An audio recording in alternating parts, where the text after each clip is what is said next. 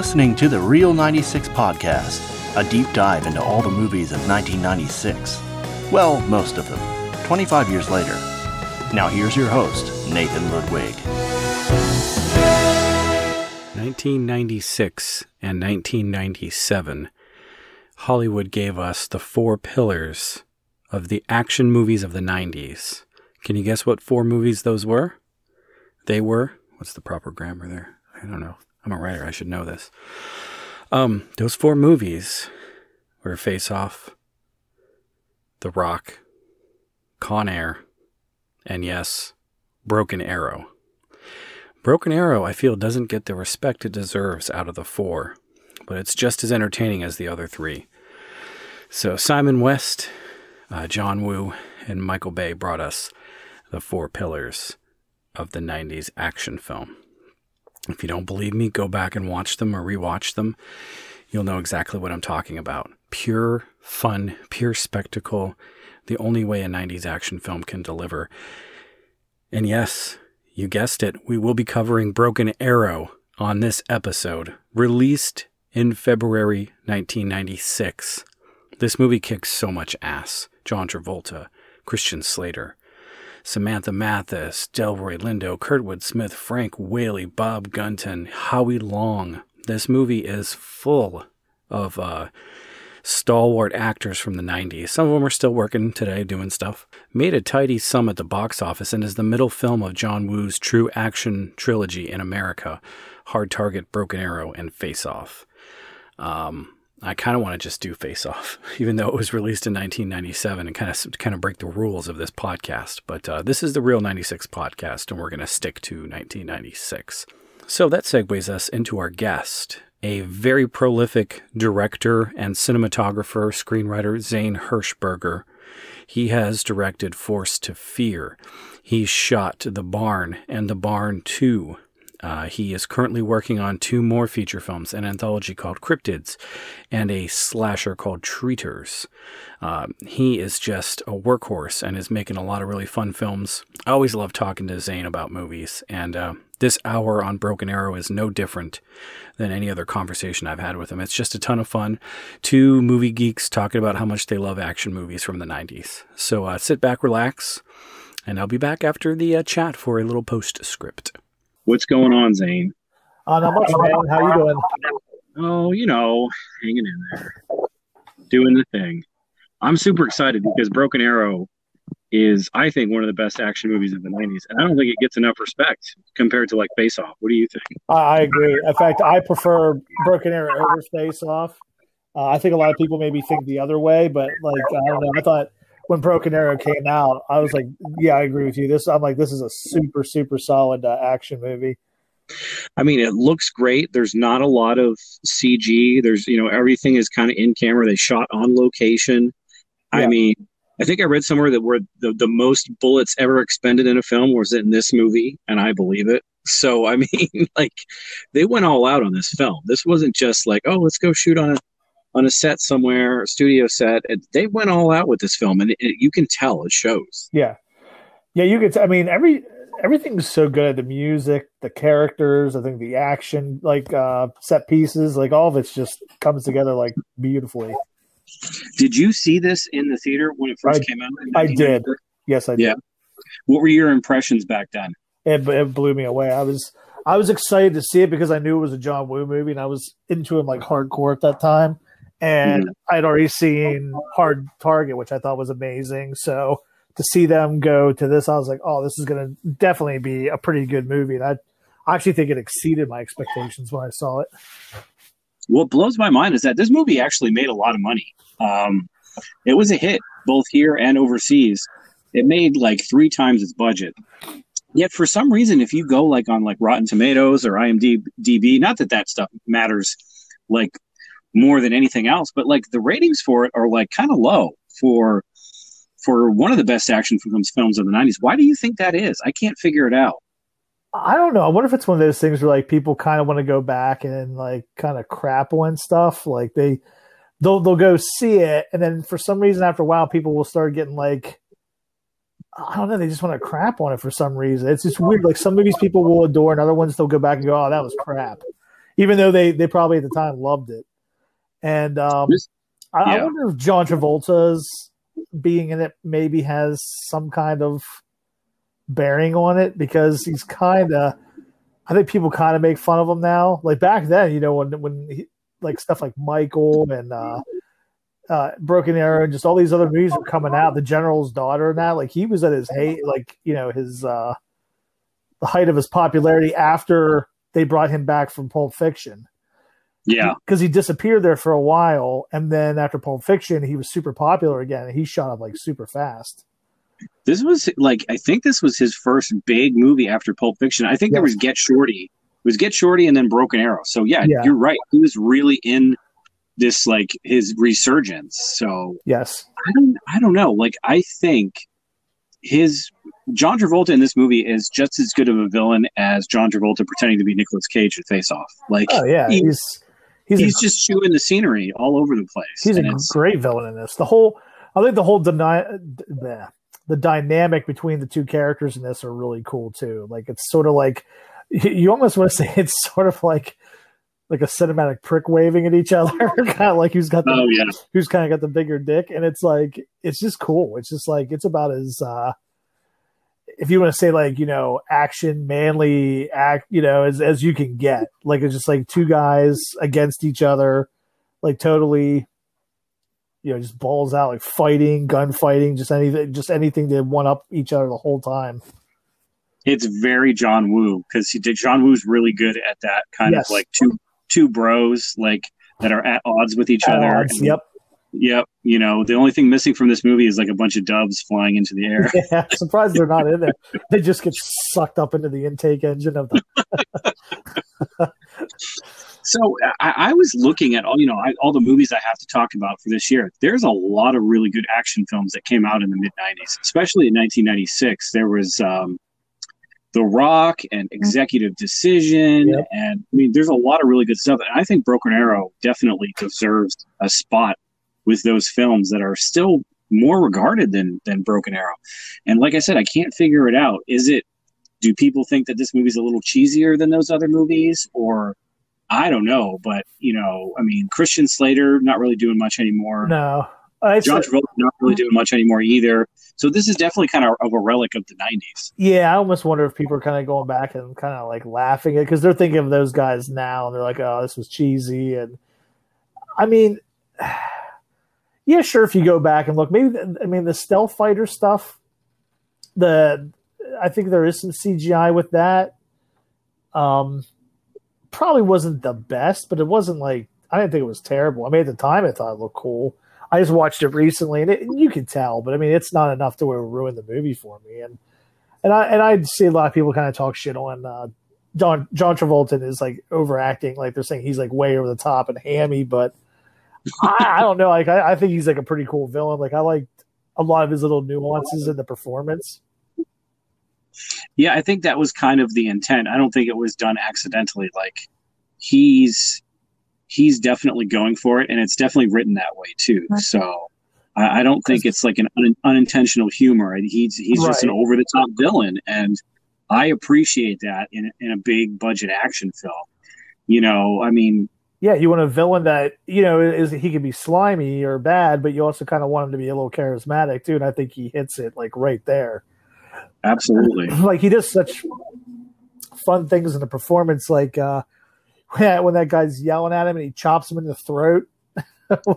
Yeah, he's got like a baton or something. And he just Yeah. he his crushes his windpipe. and, uh, windpipe, and he's just kind of like hush, hush, and then afterwards he's like, "I never really killed a guy like face to face. Like it's always been like dropping bombs on Baghdad." And he's like, "I don't see what the big deal is. I really don't like." in the way he's smoking his cigarette, it's just cool. Like it's it's these little nuances he does. I think that really really makes Deke like a cool cool villain.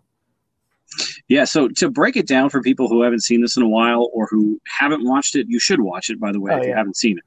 Um, so John Travolta and Christian Slater are um, officers in the Air Force, and they are they are kind of assigned to this um, air base where they do test test flights and, and test runs for planes. Uh, and they're kind of in kind of in a macho dick waving contest. There's a scene in the beginning of the movie where they're boxing each other, Great, And, uh, great. One of my favorite parts of the movies. That, yes, that opening. great, a great opening to a film. It Yeah. establishes both characters. Yep. That's what you want to do in a big budget film: is establish the characters and the stakes right away. Yeah, And they, they did that beautifully with the boxing match. How how John Travolta's character is aggressive and, and is not not afraid to you know be overconfident and cheat. And uh, Christian Slater's just he's a little bit more reserved, but you know he's the good guy and he's just trying to win the fight the right way. But he's also resourceful because you know they're betting twenty bucks on the Yes. fight, but uh, And- Christian Slater stole that twenty bucks from John Travolta's wallet. So right. he's like, yeah, so he, yeah, it's right there. You already get right. You're already starting to get that. Okay, he's maybe not the strongest, or but he's he's more craftier than. uh he's a lot craftier. Yeah, yeah. and I and that was John Travolta's downfall. Is he was he was overconfident. He was Right. too confident, and he he underestimated uh, Riley. So so that's kind of the setup of the characters. And later on, you know, in the film, they're assigned to fly um, a stealth bomber on a test run, and this was John Travolta's plan the whole time. Deakins' plan the whole time. He's gonna he's gonna betray, you know, the, the, the government, the military, steal the nukes. Yeah, their whole- when they're doing this flight, they're carrying nukes. For, Yeah. For some, I can't. They do explain. I can't remember why. Uh, for I don't know if it's some way they can detect that there's nukes on board, and they're trying to see if they can detect that there's like if, if it's a way to to find it. I can't Right. remember if with with the gist. I think that what they're they're testing the stealth bomber's capabilities. I think so.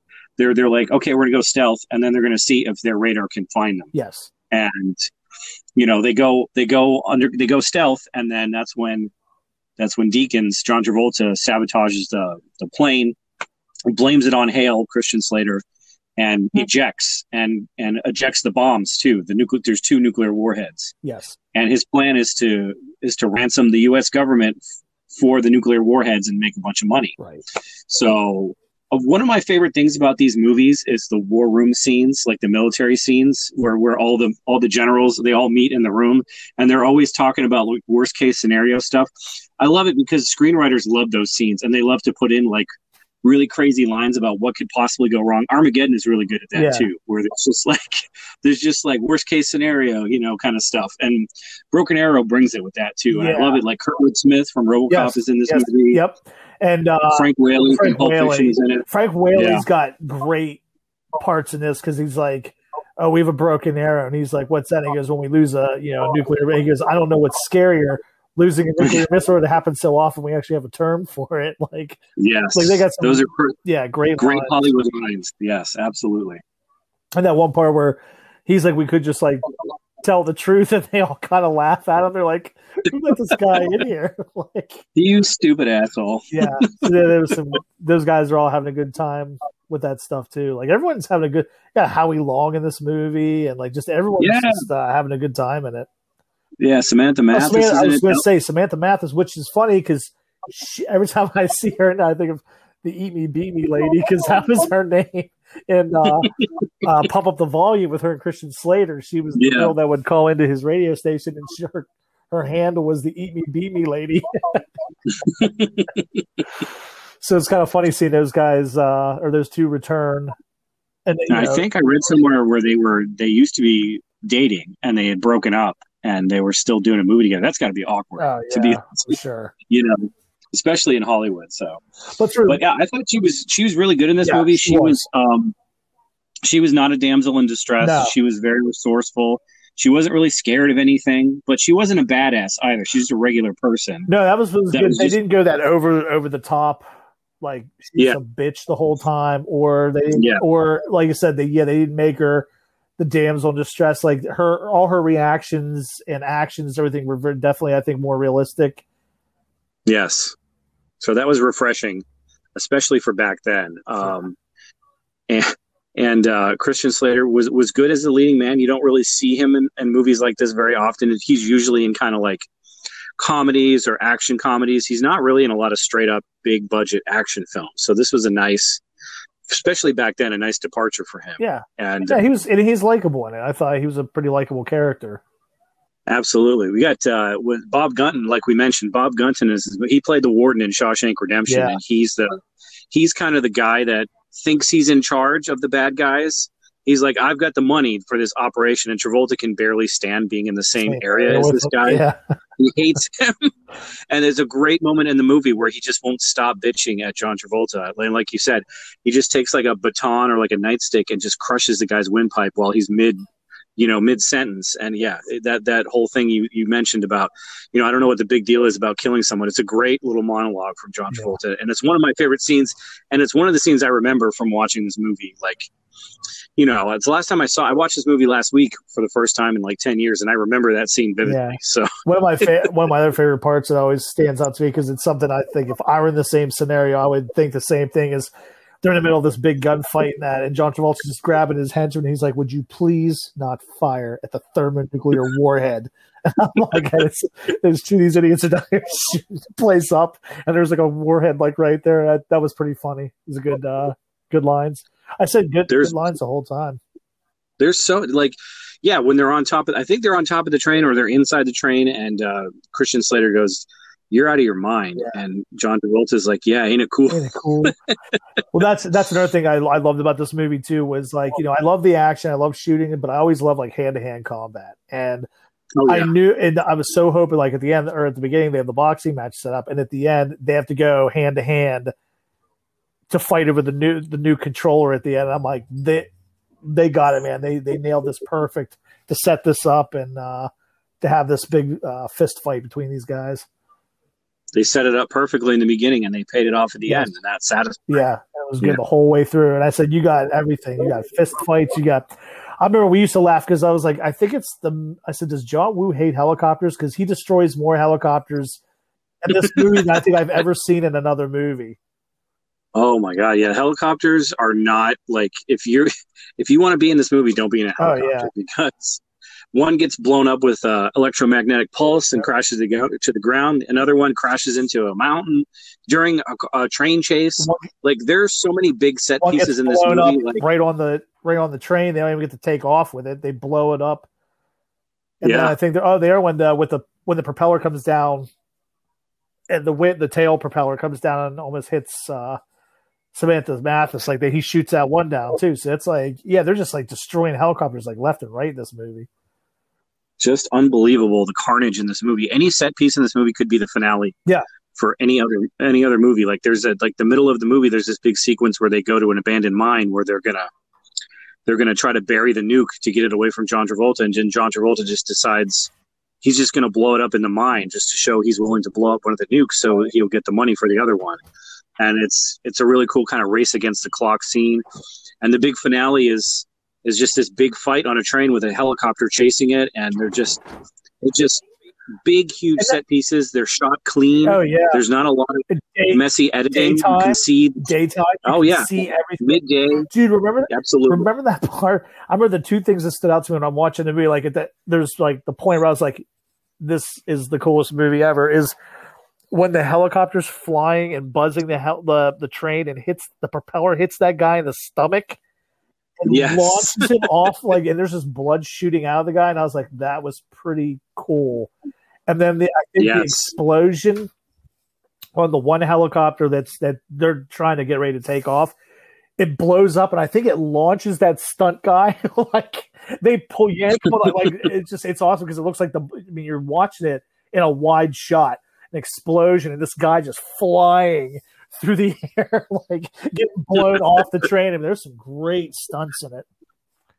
There's some really cool stuff in it, and it, like I, you know, to add to Samantha Mathis' character, she there's a one scene on the train where she kicks the tail rotor into Yes. a guy No. and knocks him right off the train. I'm like, that's smart. Like that's resourceful, and it, it just shows like her how resourceful her character is too. And I thought that was a nice little touch. So there's a bunch of that kind of stuff in this movie where it just it's easy to dismiss this movie as dumb, but it's so well put together and it's so much fun that Yeah, like I, I think it, it's hard to pull off something like this and make it as entertaining as it is. Yeah, it's like I, I don't know how you could really call it dumb. In fact, I think it's funny. I think I posted about this a couple weeks ago. I watched it, and there was someone in my comment section saying, "You guys actually like this movie?" And I'm like, "Yeah, yeah, I do, man. I love this. I don't like this movie. I love this movie.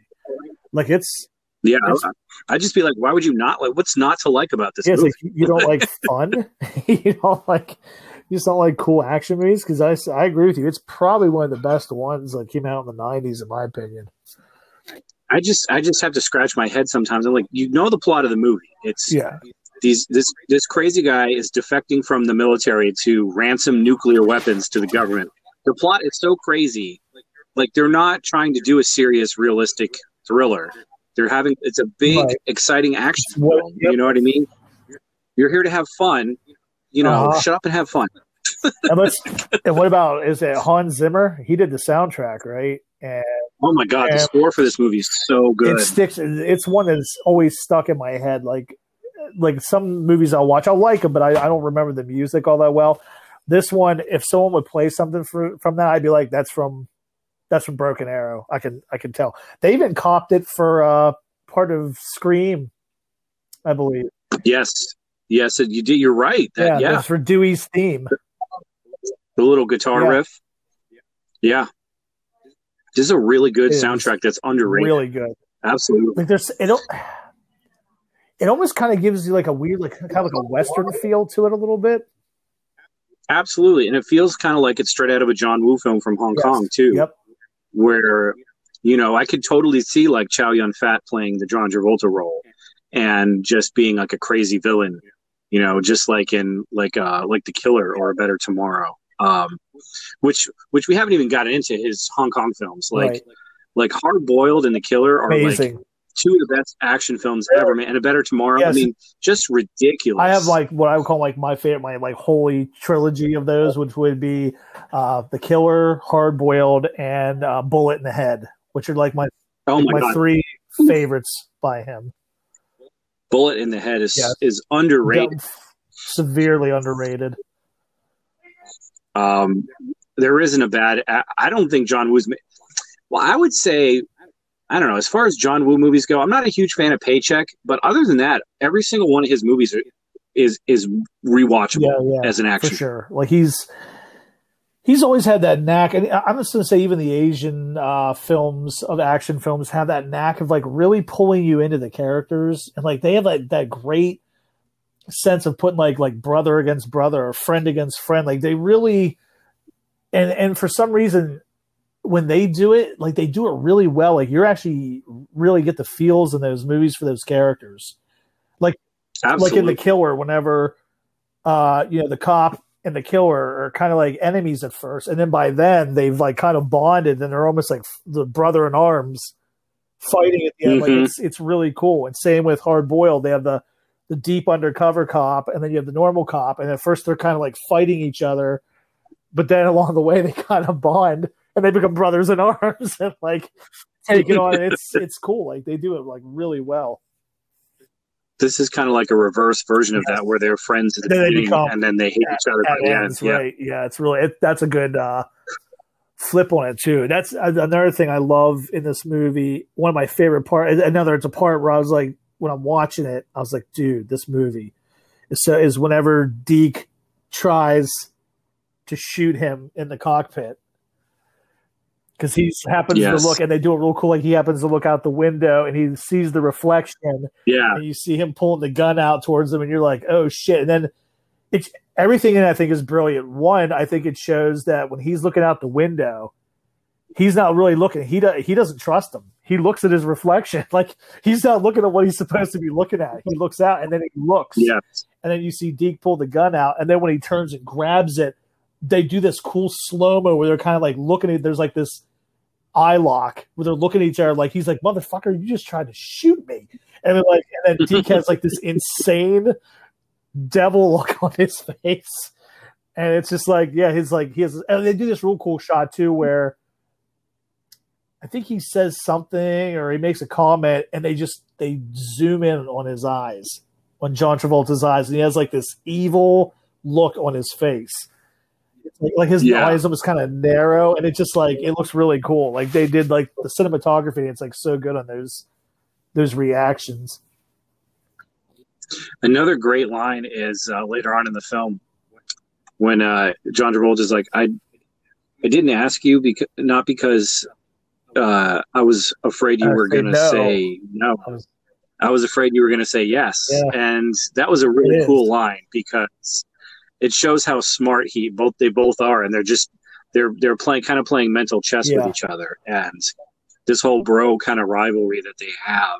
It feels lived in. It doesn't feel thrown together like some Yeah. other films. Um, you know, even though it gets kind of crazy at the end, you can tell that these guys have a rivalry with My- each other. That's begrudging, like a begrudging kind of My friendship. other favorite line in the movie is whenever he's talking to Samantha Mathis, uh, the John Travolta character, and he's like, "Oh, what did?" uh He goes, "He probably ran away." or something like that. He's like, "That sounds like his speed, one hundred percent pussy." I was like, "That's hilarious!" like, yeah, it's like the whole thing is like great lines, like just really funny. And another thing, uh, how about that? I mean, I said cinematography and and like the writing, like uh after they blow the nuclear bomb, I think anyone in their mind would be terrified. And Samantha Mathis comes out and she's shaking out of that. Out, they come out of the water and she's terrified. And they do that nice Mhm. pan across, or not a pan, but they, they kind of like zoom across the, the water top and you see like butterflies flying. And it looks really cool. And he tries to take that butterfly thing and be like, oh no, uh, if if there was radiation, the butterflies would be dying. And he kind of makes it up, I guess. And she's like, you're just making that up. He goes, well, yeah, I'm trying to make you feel better. Like, he's, he's acting. He's like, oh, they say, well, you know, after it goes off, you should always look for butterflies, and uh, if they're still alive. And it's just it's a cool scene, a good scene, and you know she's freaking out because she thinks she's irradiated, and yeah, it's I said it's I think it, they add a little bit more than what the movie's given credit for, like with the writing and the the characters. Some people you said uh, kind of you know, like chalk it off as just a stupid, dumb action movie. And, and to a degree, I, I guess it sort of is, but I, I think there's a little bit more to it than that.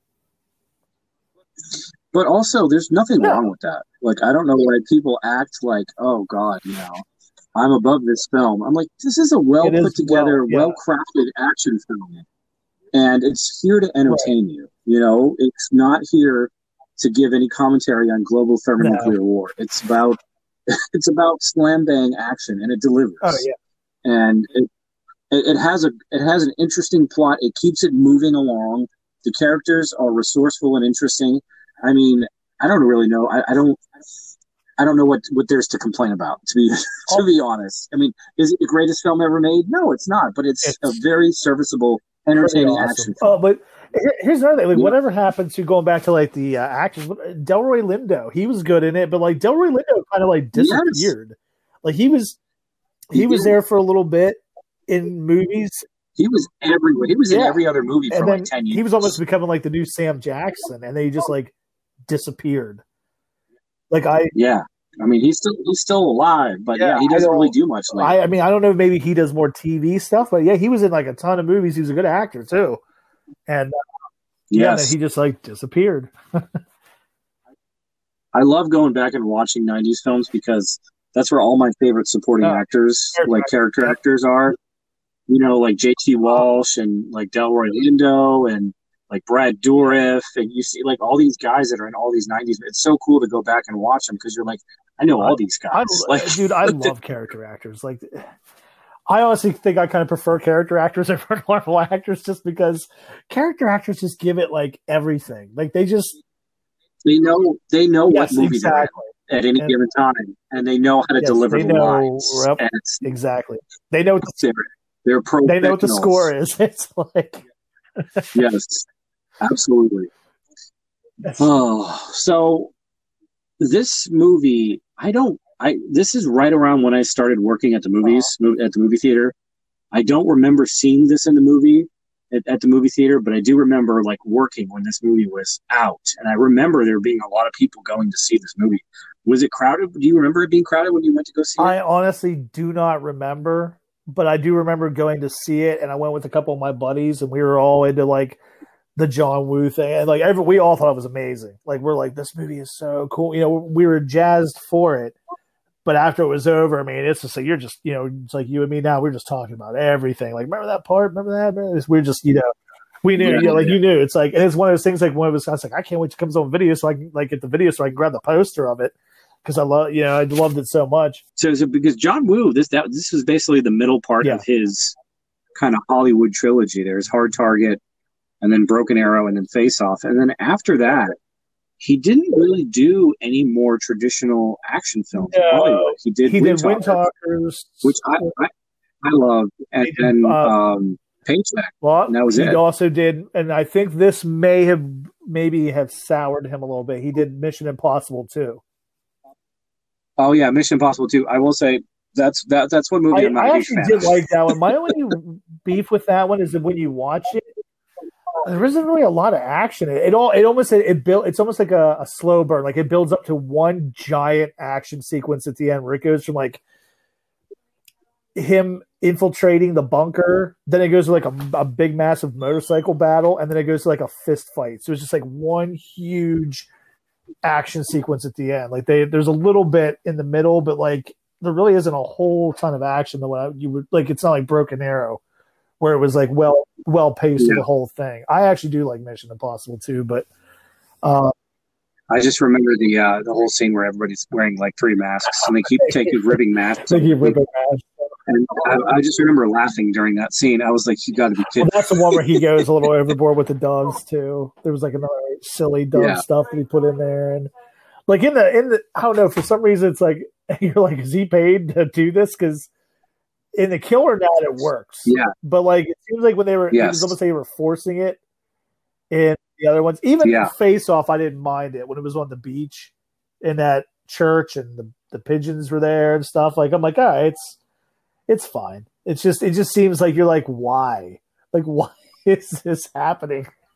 Why are there pigeons? I think there's a part in Mission Impossible 2, he blows up this doorway and like blows like this guy away from the doorway, and they're like, What the hell? And you see like fire the door, and uh Tom Cruise walks by in slow mo and looks in, and a white dove flies past him in slow mo. You're like, why? It's like, why is that What? even there? But I guess I might be It, it did feel like it did feel like a parody after like Face Off and Mission Yeah. Impossible, where it's just like, are yeah, are you doing this for a laugh? Like now, what's going on? There was a funny thing if you ever watched the uh, the, the special features of Mission Impossible 2, I guess they had MTV was promoting the shit out of that back in the day, and they did like a funny thing where they had uh, uh, what's his name? Ben Stiller was playing Tom Cruise's stunt double, and and like none of them none of them liked him, and they even have John Woo in this sketch, and they're they're trying to figure out the the motorbike uh, collision where they leap at each other off the bikes and they hit, and and Ben Yeah. Stiller's like, "How about when we're he goes, this? This is just an idea. How about when we're flying at each other?" Tom just looks at the camera and says, "This mission just got a lot more impossibler." and John John Woo just looks at him and goes, "You'll get out of here." And just tells him to get the hell out. It's pretty funny. I was like, might actually made that movie better. I can't remember what there was a movie, or maybe it was like Key and Peele or something that parodied that scene in Mission Impossible where everyone Oh, has a mask and they just keep Funny. ripping masks off of people. Like, and it goes on for minutes at a time. I can't, I can't now, of course, I can't remember what it's from, but I'm sure somebody out there knows exactly what I'm talking about. But that was a hilarious Going- sketch. If you if you come across it somewhere, Going with what you were saying about Paycheck, I actually liked Paycheck, and I think it was because like one when I first when it first came out, that movie got like very little fanfare or anything. It was just kind of like Paycheck coming soon, you know. Then it was in and out, and I didn't know I didn't know it was a John Yeah. Woo movie till it hit video, and I was like, he did that. I was like, I didn't know he did that, and I watched it just because his name was on it. And I remember I ended up kind of liking it because I'm, I'm not a huge Ben Affleck fan, but I remember liking it when I watched it because I wasn't expecting the sci-fi angle to it. So that kind of took me back a little bit, and I watched it, and I was like, "This is actually pretty fun." And uh, I did like he did like stick fighting in it and stuff, and Aaron Eckhart's the villain, which yeah, I like. I like him; he's fun. So it was, yeah, it wasn't bad. Windtalkers, I, I, I, did just, not. I Like. mean, I did. I, I actually like Windtalkers. I did not like Paycheck. I might have so- to give Wind Talkers another. I watched it one time in the theater and I wasn't blown away by it, so I might have to give it. I said I watched it one time when it first came out in the theaters, and that was it. it's definitely more of an action film than a war film. I think a lot of people were expecting it to be like this big kind of Saving Private Ryan, thin red Yeah. line kind of war movie, and it's Maybe- definitely it's more of an action Maybe that's film what than I a war was kind of think. thinking. Like I don't. Yeah, maybe that's what I was expecting something different, and I and it wasn't what I was expecting, and yeah, maybe, maybe that that could have been what what the issue. I should probably give Paycheck a rewatch. I just wasn't impressed by it at all. I just didn't feel like a John It, Woo it kind of really doesn't. Um, it doesn't have a lot of his trademark stuff in it. Uh, I said I think I went in with really super low expectations, and like I said, I wasn't. That's usually can get me is like I'm not expecting things, and like I said, I wasn't expecting the sci-fi angle at all. So once I saw what they were doing, I'm like, oh, this is actually kind of interesting, and I wasn't even watching it as like a John Woo movie, looking for his. I was just watching it as a movie then, and I thought it was pretty cool with the where they could like kind of stop Yeah. time, or they. Oh, what, what was the premise? Like they would freeze time, or oh, they would remove It's like reverse would engineering. parts of his brain or like memories from his mind, but but it had to do with time travel Yes. too. Time travel Yeah. came into it, and yeah, because he would work on. That's right, he would work on a top secret project, and then they would erase his mind that way no one could ever get the information from him. Yeah. Yes. Yeah. You got it. You got, you yes, and then there was something. the thing they were working with was with time travel, and then somehow he was able to use the time machine or or or whatever to because he goes to get his money from the bank, and it turns like and he had like all these stocks or something. He he had he he got rid of them all, and all he had in this box was all this crap, and he's like, why would I why would I do this? Because they're like, oh, you came in, you gave that stuff away, you just put this stuff in the box. He goes, that's impossible. He goes, I wouldn't do this. And then you start realizing that everything in the box is what he needs throughout the the movie, like little things he needs. And I'm like, oh, that's actually kind of clever that he he actually needed all these Yeah. like little pieces of things, and he just dumped them off there so he would have them. I'm like, that's pretty cool. That's it's, it's a lot like Memento. Um, but yeah, I don't know. Maybe that one I need to rewatch for that one. But Broken Arrow, I could Oh, watch that yeah. movie over and over. everything about Broken Arrow is like really good. As I said, we can only talk about so much of it, like the music, the cinematography, the action choreography, like everything's so good. Um, little bit of little bit of trivia for uh, Broken Arrow. Um, I always love looking up the trivia for uh, for movies because you never know what kind of anecdotes Right. you're going to see. Uh, so for this movie, Christian Slater did almost all of his own stunts, which I was surprised at. I thought he had a stunt double. No, that's Apparently cool. not. That's really cool. Yeah. And uh, he- uh, John Woo, I did know this originally that he wanted the Christian Slater characters, uh, Riley Hale, to die during the film. That is That's crazy. crazy. Like I don't know if he, he he wanted him to die at the end or what, but that that is that would be, would have been a left Oh, yeah. turn for sure. Um, John Travolta was given the choice of playing either Deakins or Hale in the film, and he That's chose cool. Deakins right away. cool. You know what?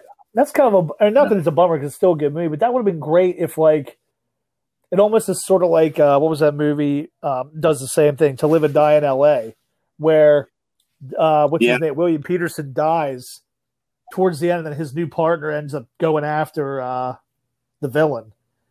And Yes, Yeah. that was crazy. Yeah, that was crazy. Shotgun in the killed. fucking Yeah, face, and you're like, and you're like, that's the lead Yes. guy. He just got shotgunned, and you're like, that's gonna be one of those things where he's like, ah, I just kind of grazed his face, and you're like, no, that guy's fucking dead. Like he totally got shotgunned in the face. yeah, he got got. Yeah, that that movie is, so and that would have been that would have been kind of cool if he would have died, and then Samantha Mathis is like, I have to stop this fucking guy. Like that would have been pretty. That would have been pretty cool. Yeah. Yeah, that would have been a good shock.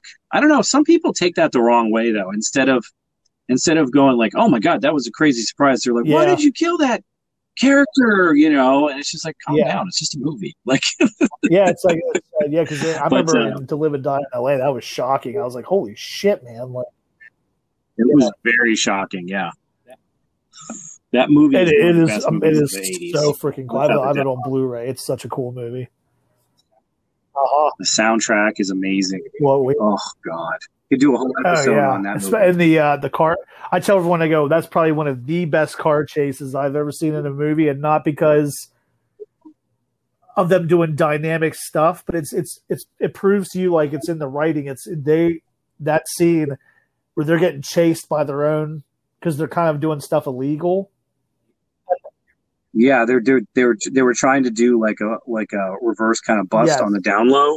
Like they were trying to steal. I think they were. Were they trying to steal Something like diamonds? that. I and they believe, get or chased by like their that. own guys, and you're like, if these guys get caught, they're Yes, fucked. And and it's and, and Exactly. that builds the tension, and that's why I said it's one of the best car chases because you're like, these guys cannot lose, or, Yes. or this is all this all goes to hell. yeah. In the context of the film, we're like, yeah, this is like a fucked Yes. situation. Like, you guys need to get out of there. That was yeah, that was great. That's right Oh, up yeah. there with like the Uh-huh. French Connection as far as like a crime Yes. film. Absolutely.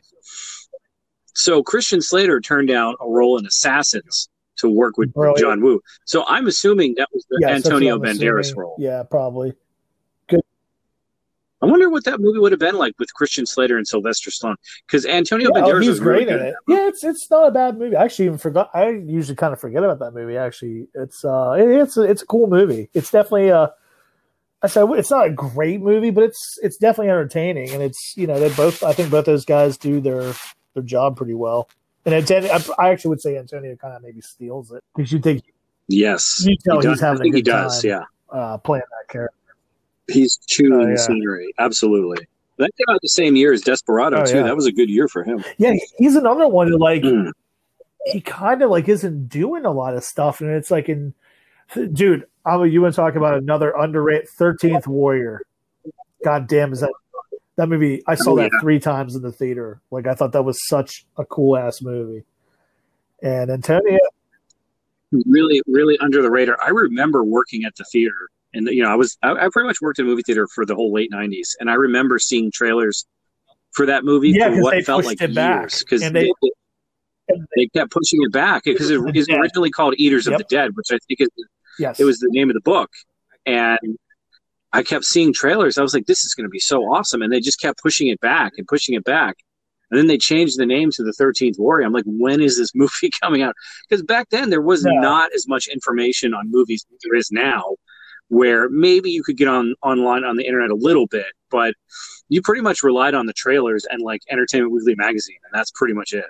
And nowadays there's so much information it's ridiculous. Like you don't even know what to do with all the information you get. So i don't know. It's, it's just weird back then because you would you would really rely on the movie trailers. And everybody went to the movies back then. That's what a lot of younger people might Yeah. not know realize back then everybody still went to the movies that Yep. was what everybody did to, to everybody if you wanted to see people that you like the people in your town you would go to the movie theater because everybody was there the people that you went to school with Yeah. you know like you know everybody from people from your church or whatever everybody was at the Uh-huh. movies during the Oh, weekend yeah. it was ridiculous it said, yeah, it was. We we used to make a you know big hullabaloo about it. It was, it was like the thing to do. Like I that's I've grown up loving movies, and I was always excited whether we were going to the indoor or the drive-ins. Like it was always just you know great. I remember, and I, I do sometimes. I don't as much as I used to, but I, I used to get super excited to go to, the, to see a movie. Like really, like I'm gonna can't wait. I'm gonna call off fucking work just to get this movie, or I'm gonna take off school just to go see this movie. And uh every once in a while I'll have one that pops up where I'm like that. But I remember back in the day it was just like, oh my god, I cannot wait until this damn movie comes out. Yeah, Absolutely. Yeah. I loved going to the movies on a Friday night or because that was one thing I did with like as a family, like my sister and me and my parents, like in the early 90s, we would literally go to a movie every Friday night because that was like something to do. Or Friday or Saturday, we would be at the movies watching whatever was out, like Mrs. Doubtfire Yeah. or The Fugitive or Dick Tracy or whatever it was.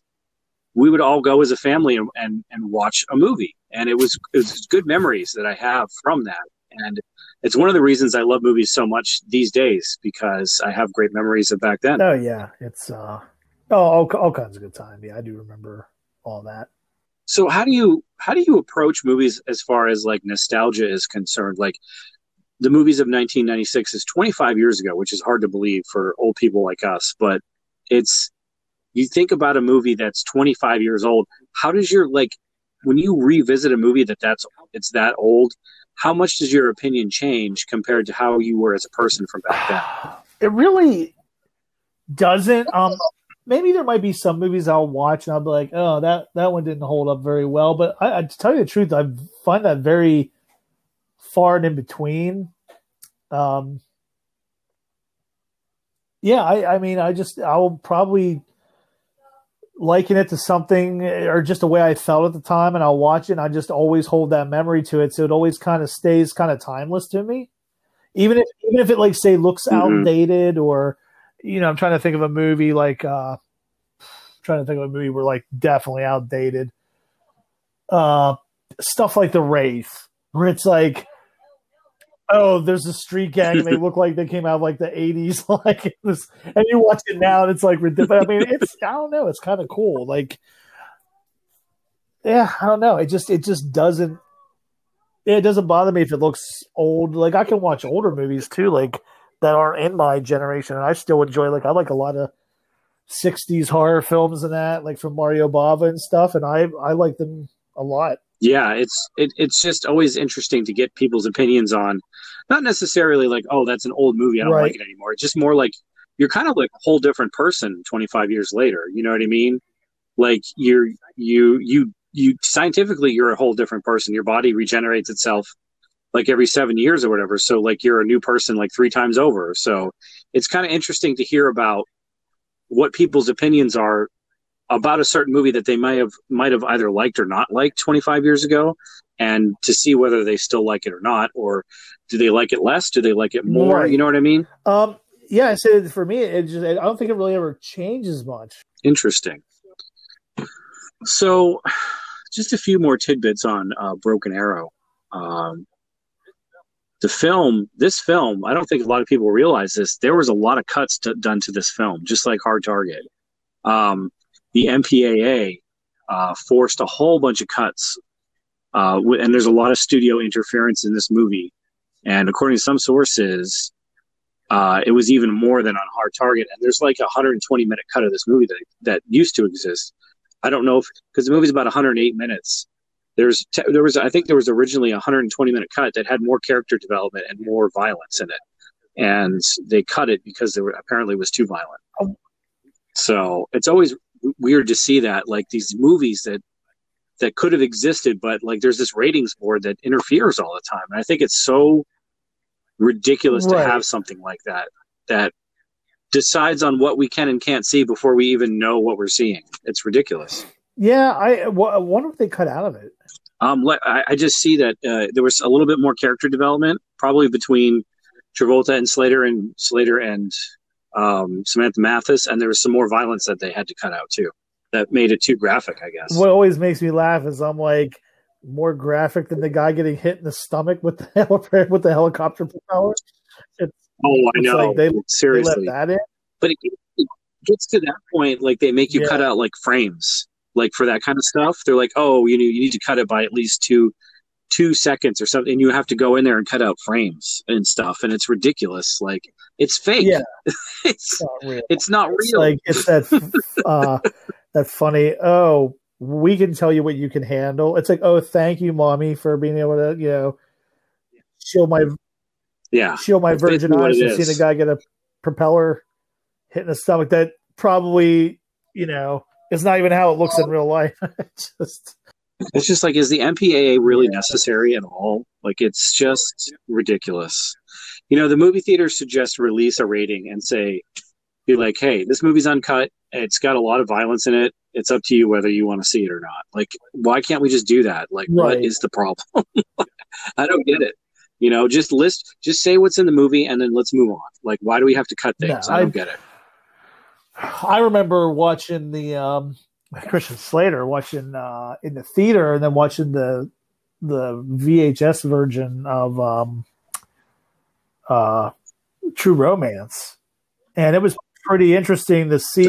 Oh, Like, there's a part where he tells Drexl to open his eyes and he shoots him, and in the theatrical version he shoots him once, and in the VHS version or the you know the one that was with he shoots him like three more times. And they're just like, that's too excessive, him shooting him three times. I'm like, he's already Right. sh- shot him I guess they, once. they like, say it's too excessive. I'm shooting him. A it's couple more- ridiculous. You're not Like, even seeing. There's no blood splatter on him. There's no. You're seeing the bullet go into it. Like I mean, shit. I think the Godfather shows where they shoot, showing the guy get shot in the face, and you're seeing the actual wound hit him in the face. And uh, Oh, I know. Yes. Like in Yeah, the that- restaurant yeah, scene that- where he. that's way more graphic. Yeah. But like, you know, you're just seeing him shoot off screen and they're like, that's way too much. I'm like, he's shooting off screen. You're not even you're not hearing the guy yell. You're not seeing blood splatter. It's like, what's that's so bizarre. It's almost like a bias to like Yeah. genre films. You know what I mean? Like The Godfather. I love The Godfather, but The Godfather is like a a prestige pass. film. You know what I mean? So. Yeah, so it gets a pass because it's supposed to be like the big movie of the year, whereas a movie like Broken Arrow or, you know, Lord of Illusions or Nightbreed, they're gonna be like, who gives a shit? It's horror, it's action. Cut, cut, cut this out of the movie, or we're gonna give you an X rating. And it's just like the studios don't want to release a rated X movie or an NC-17 movie, and it's depressing because I don't think the audience, I don't think people in general give a crap. Right. You know what I mean? Like, just just tell us what's in the movie, and if it's rated whatever, I mean, I think rated R should be it. Anything past that, like rated R should be, you know, for adults, and that's it. And if it's got sex scenes in it or extreme violence, Right. just list it there. And then and if you're doing your job as a parent, like don't take your kid to that movie. Like I can't tell you how many people, you know, bring their kids to a R-rated movie I'm sitting in and it's like crazy violence and there's like little children. And I'm like, you've just scarred your kid for life and you don't seem to care. My- it's like, come on. My buddy and I, we went and saw Like, Natural Born Killers when it first came out in the theater, and this family came in. Like it was like a family of like maybe a 13 year old kid and a 12 year old daughter, so you know, just young. And once the massacre scene starts in the opening, they just get up and they leave, and we start laughing. I'm like, and my buddy's like, "Oh yeah, Natural Born Killers, the obvious family choice." Yeah.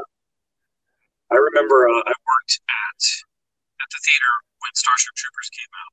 It was like opening night on Friday for the movie, and this dad brought like his his young kid to the movie, and I was like, I was like, I, just, I was like, hey man, you know it's cool, but this movie's super violent, and he's like, I'll decide that for myself, and you know, just really weird. Like people are just so entitled, and uh, they went to the movie literally like 10 minutes 15 minutes later came out and he's like why are you you know just yelling at me for playing this movie and you know berating me even though i warned him that it was super violent it's not for kids like his kids in tears and he was just like i want a refund like you shouldn't be playing these kinds of movies i'm like what did you in my head i'm like what did you expect i, I told you it was going to be really violent but you know nobody wants to nobody No, wants to be told exactly. anything, they don't want you know, right. They don't want to be told anything. It's like it's like I'm not telling you this because I'm just trying to be a dick to you, buddy. I'm trying to be nice and be like, hey, you may not want your kid to go watch this because it may be too intense. And it's like, don't tell me how to parent my kid. Okay. Right. You know, I saw Jaws when I was too young, and it fucked me up pretty good. So it's just like, you know, there are is a certain age. It's it's based on however your kid can handle it. But I do think young, sometimes young, too young is you know young too Yeah. young is too young sometimes, and you just need to wait for your kid to watch a certain because they don't sometimes they don't have the ability to This process the fact that this is not real. you know. And just because you want to go see the movie and you don't have a babysitter, you know, guess what? You've got a kid. Oh, you yeah. need to stay home with your kid. That's that's the price of having a kid. We saw you know? deep. We saw Deep Blue Sea one You know, time, well- and this guy and girl came in. They brought a baby, a freaking baby, in the car, and I'm going. I go, Oh, what, won't God. this? Not that it's going to understand, but it won't the sound since it's so loud like scare it? Because I mean, it's that's an intense movie with like a lot of sounds and music, you know, like explosions and things like the sharks are making noise, like roaring, and you know, just all kinds of stuff. Yeah, that's a loud movie in the theater. I remember that being a really loud movie in the theater. So if I were a baby, I, I would be messed up for life, just the noises. But uh, yeah, well, I think we pretty much reached the end of our uh, Broken Yeah. Arrow journey. Um, I think the final verdict is that this is a fun, fun movie. It's got lots of great action. You know, this is a good watch if you've never seen it before. Yeah. Get the Blu-ray or, or get the HD streaming. You know, pop some popcorn, watch it on the biggest screen you can. Turn the volume up and have have a good time because John Travolta's chewing the scenery. Christian Slater is really good as the hero.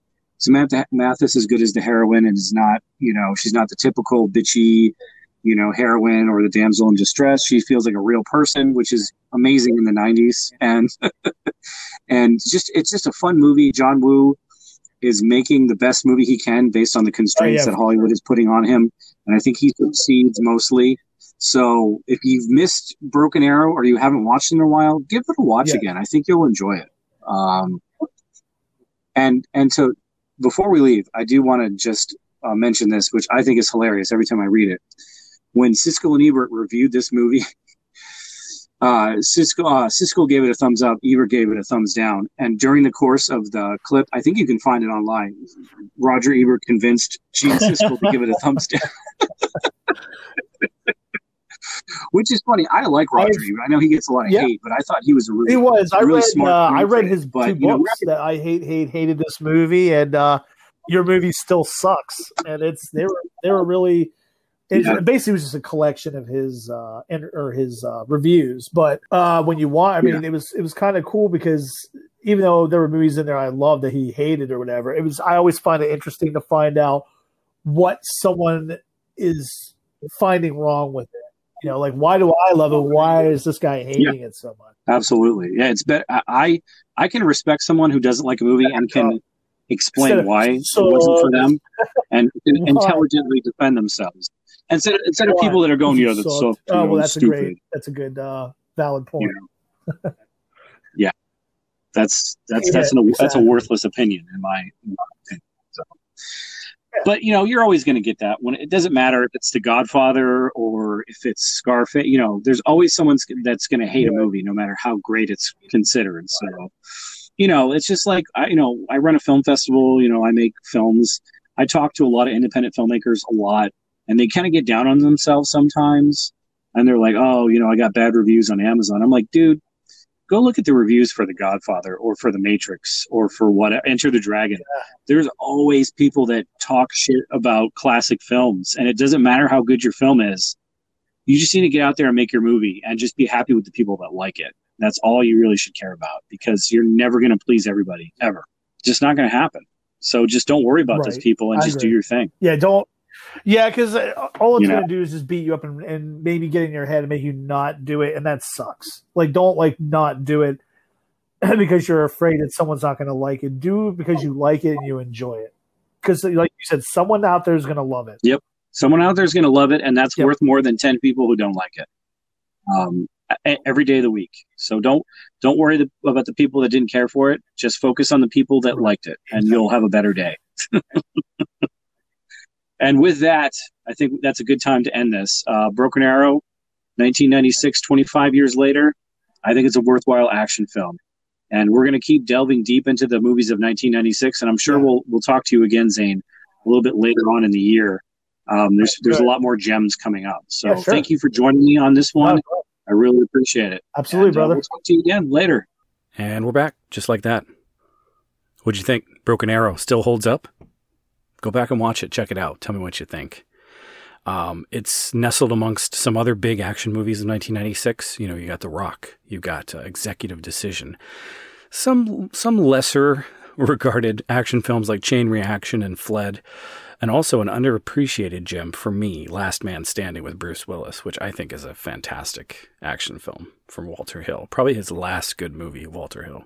Um, yes, it's a ripoff of Yojimbo and uh, Fistful of Dollars, but that does not make it bad. it's actually great. Um, keep ripping off that story over and over again because every single iteration has been great. Anyways, I've turned in my two cents for the day. Social media plugs. You can find us on Facebook, the Real 96 Podcast. You can find us on Instagram at Real 96 Podcast. You can find us on Twitter at 96Real. And you can also email us, ask us, hey, you're going to do a specific movie for a show. Can I be on your show? Whatever. Uh, that's Real96Podcast at gmail.com. That's Real96Podcast at gmail.com. So, coming up, we've got some spooky episodes. We got lots of stuff like Mary Reilly and Bad Moon, Scream and The Craft and The Frighteners, maybe even Thinner. Uh, Unforgettable with Ray Liotta. That was a fun one uh, to talk about, not to watch. But until then, for the Real 96 podcast, I'm Nathan Ludwig. Go watch a movie.